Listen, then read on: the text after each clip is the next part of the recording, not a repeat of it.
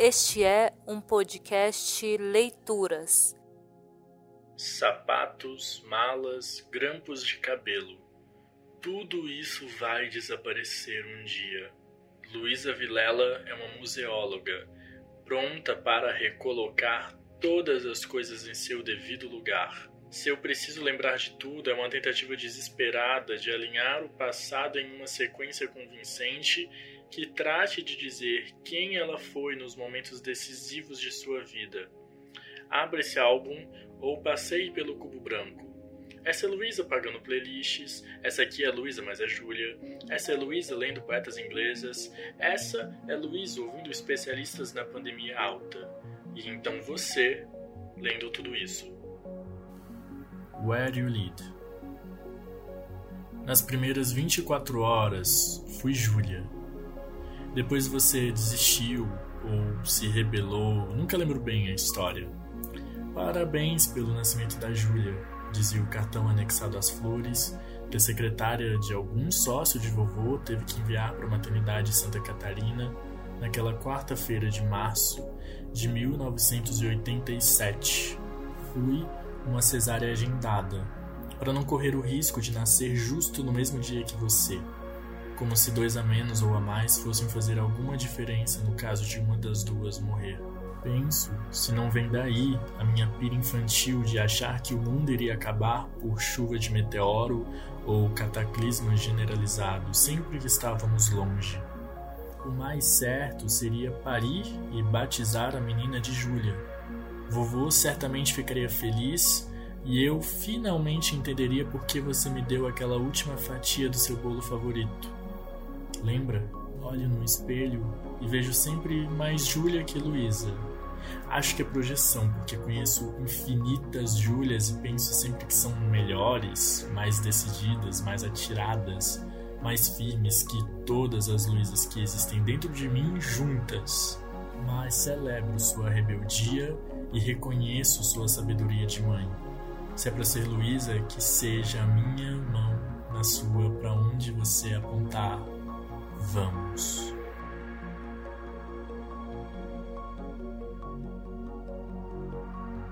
Pedra da Morte. Tínhamos mais medo do fundo do que do pulo da Pedra da Morte. Não era perigo a queda, mas o que espreitava abaixo da espuma de liquidificador das águas escuras que escondiam os corais e suas ilustres residentes. Moreia arranca dedo os mais velhos diziam. E tem veneno forte, uma cara feia de monstro que a gente conhecia dos livros de ciência, não do Google.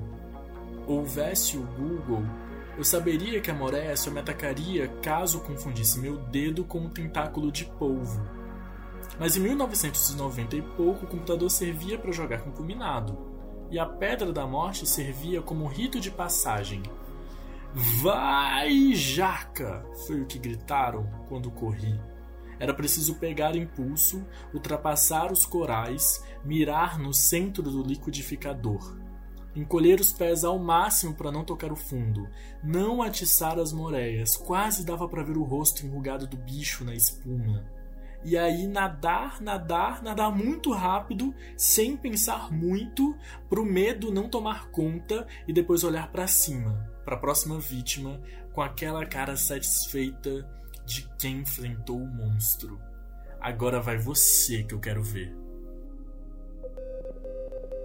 Três cenas perdidas no tempo. Antes das nove da manhã, num bairro residencial de uma cidade pequena, o ano poderia ser 92, tanto quanto 2022. A criança agitando o galho na direção do poodle que late transfixado na direção de um calango que eu mesmo só enxergo depois de me aproximar um pouco melhor do banquinho onde se desenrola a ação. Ninguém segura um celular. Os chinelos havaianas são os mesmos e as roupas brancas das babás seguem infelizmente brancas. Antes das nove da manhã, a mata da praia parece suspensa no tempo. Quase me engana, quase me acalma, quase me faz esquecer.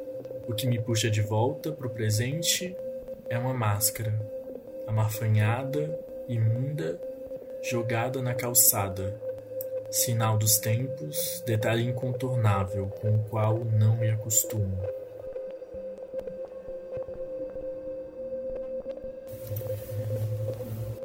Out of Sight. Se a vida fosse um filme do Kaufman e eu pudesse te deletar, Deus sabe como eu gostaria. Deus sabe que eu não iria hesitar. Se a vida fosse um filme do Kaufman ou aquela música do Franz, eu não sofreria de memória, não teria vontade de rasgar aquela foto do café da manhã, tão bonita, tão relaxada, tão natural. É o que as pessoas dizem, porque eu só vejo você do outro lado, tirando a foto, se achando importante pra caralho com uma câmera analógica.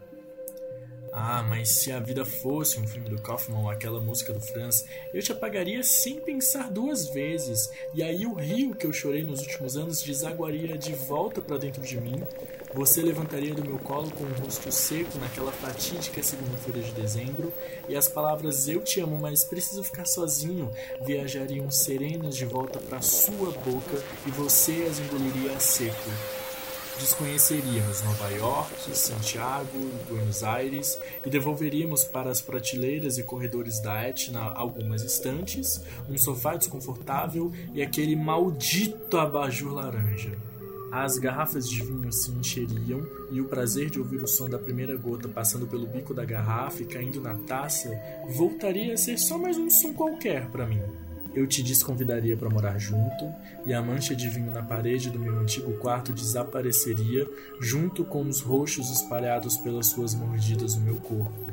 O caminho de mudança iria de marcha ré até a rua Assunção e estacionaria até que no dia 10 de janeiro de 2011 o céu devolveria o meu pedido mudo e desesperado de que, por favor, eu me apaixonasse por você. Três dias antes, os nossos amigos nos desapresentariam e nós partiríamos como estranhos contentes até que nos esbarrássemos por acaso na fila do metrô de superfície e você reconhecesse no arquear da minha sobrancelha aquela foto. Exposição aqui vira esse duplo termo.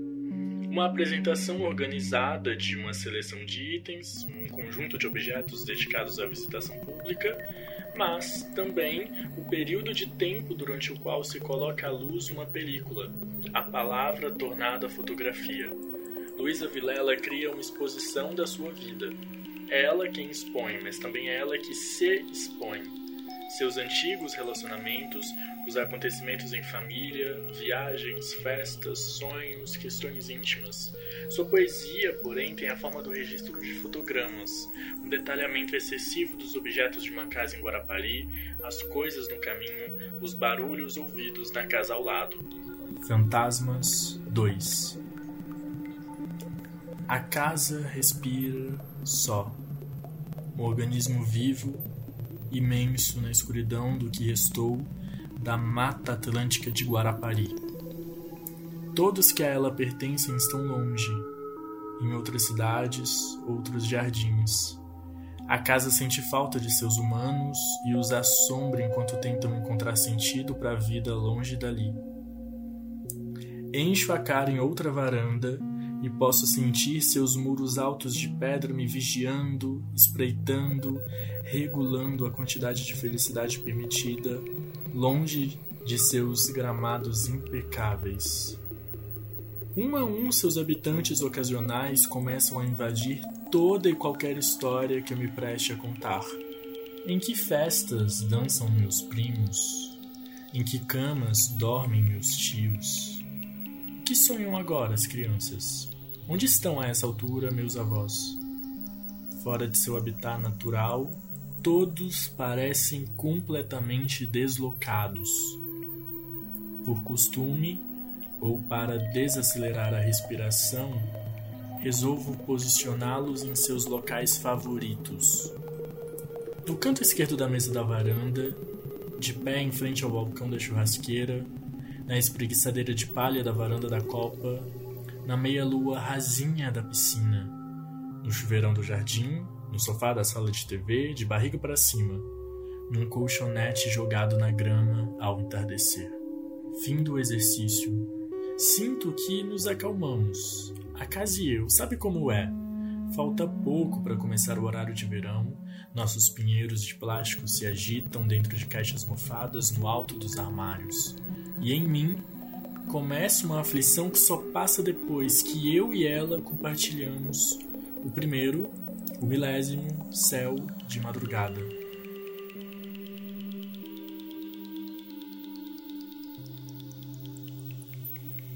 Marquês de Sabará Alguma coisa no caminho da sua casa para minha vai fazer tanta falta, mais falta que a casa em si.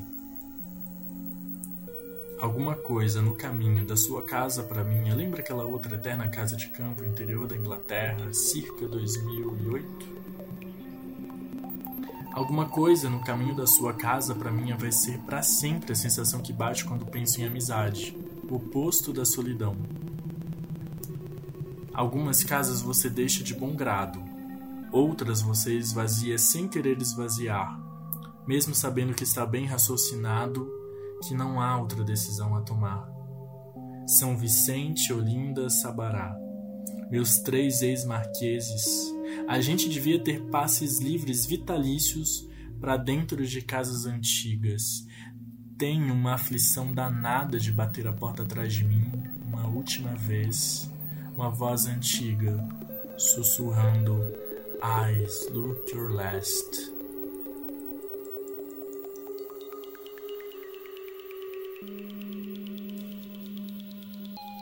Jeitos estranhos de perceber a passagem do tempo. Algumas das minhas coisas duram, mas nunca os sapatos ou os grampos de cabelo. Essa mala que carrego, por exemplo, já vai fazer 10. Comprei em Eindhoven numa vida inteiramente outra, antes de tudo começar a desmoronar. Eu já troquei de pele uma porrada de vezes desde então e arrastei essa mala por um término horrível, algumas mudanças de CEP, três vizinhanças e até para os Estados Unidos da América. Ela, certeza que é mulher, inclusive já viajou sem mim. Hoje rolou escada abaixo. Não tive culpa, claro e não quis mais deslizar depois disso. Olhando de perto, reparei que uma das rodinhas havia emperrado e parecia estar rachada. Quando puxei o plástico pela ponta, uma camada inteira descascou, revelando uma coisa novinha em folha.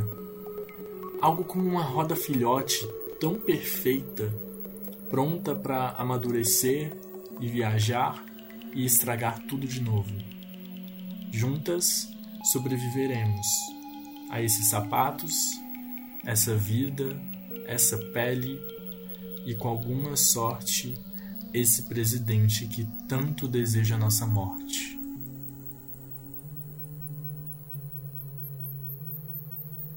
Você caminha pelas redes sociais e tudo é um gatilho você se esbarra com uma selfie de máscara, uma foto do único cômodo em sua casa que pega sol, a planta que você começou a cuidar como forma de se fazer vivo. Há três anos, nada disso existia e o último carnaval parece mais distante que isso. Veja você há quatro anos, rompendo com metade da família. Veja você há cinco anos, celebrando com pessoas que sumiram da sua vida.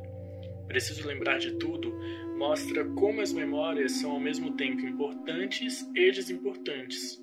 São vestígios de quem você já foi, mas um passado que não importa mais também. Luísa Vilela olha para um passado recente e vê como as coisas desandam com facilidade, mas também entende demais o apelo da coisa. Essa aqui ó, é Luísa, assistindo de novo o mesmo vídeo.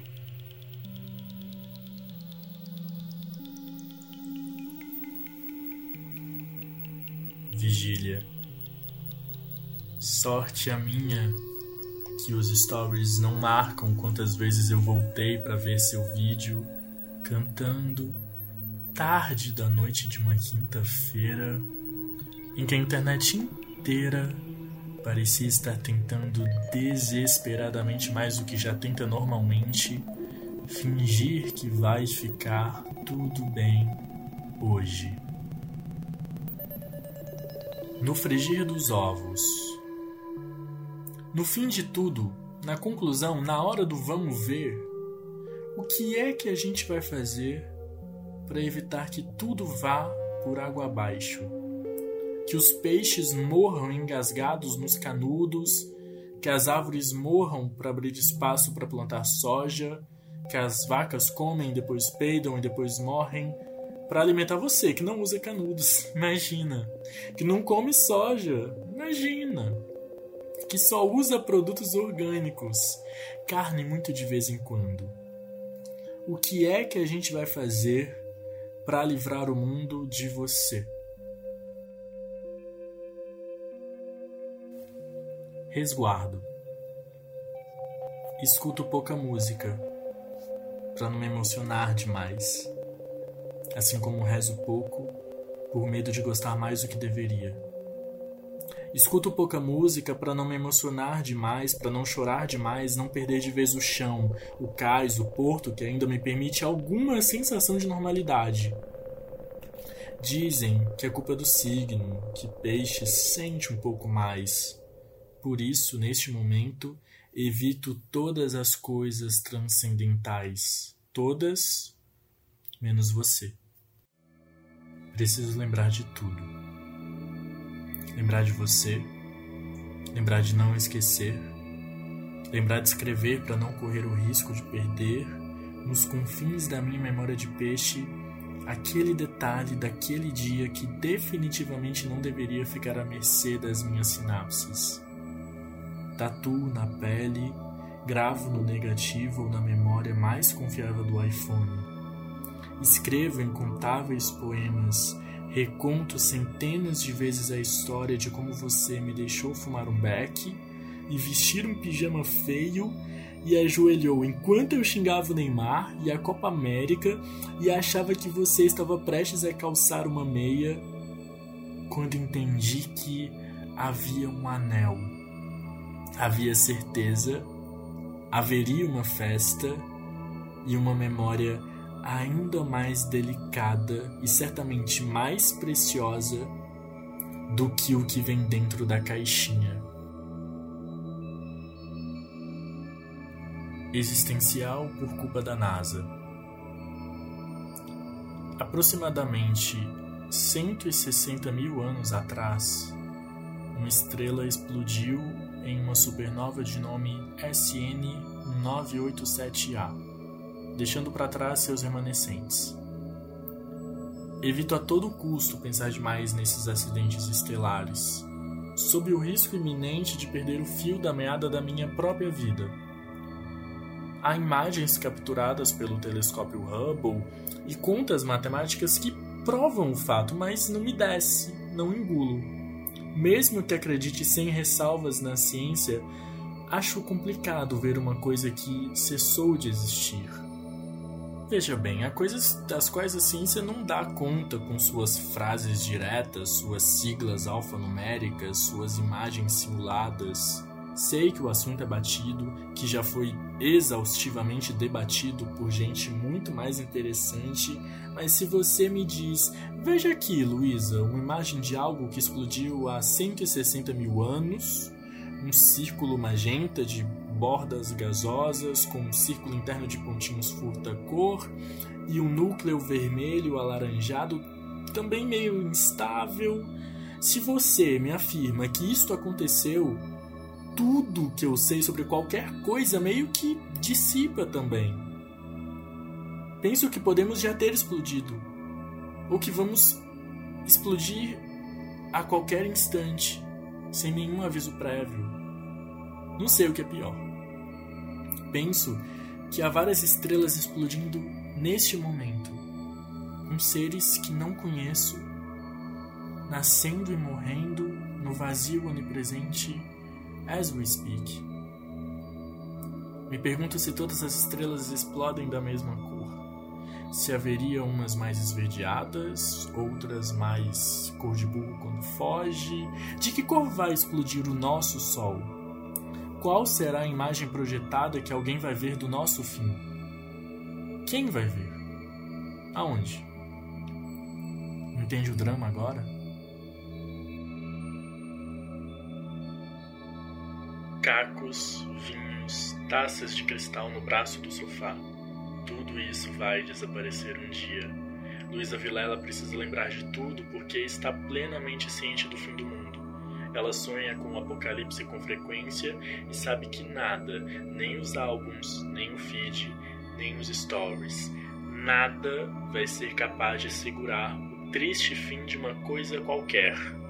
Só sobra a palavra para se contar a história e mesmo assim vão se acumulando incontáveis versões. As mãos tremem, a poeta treme.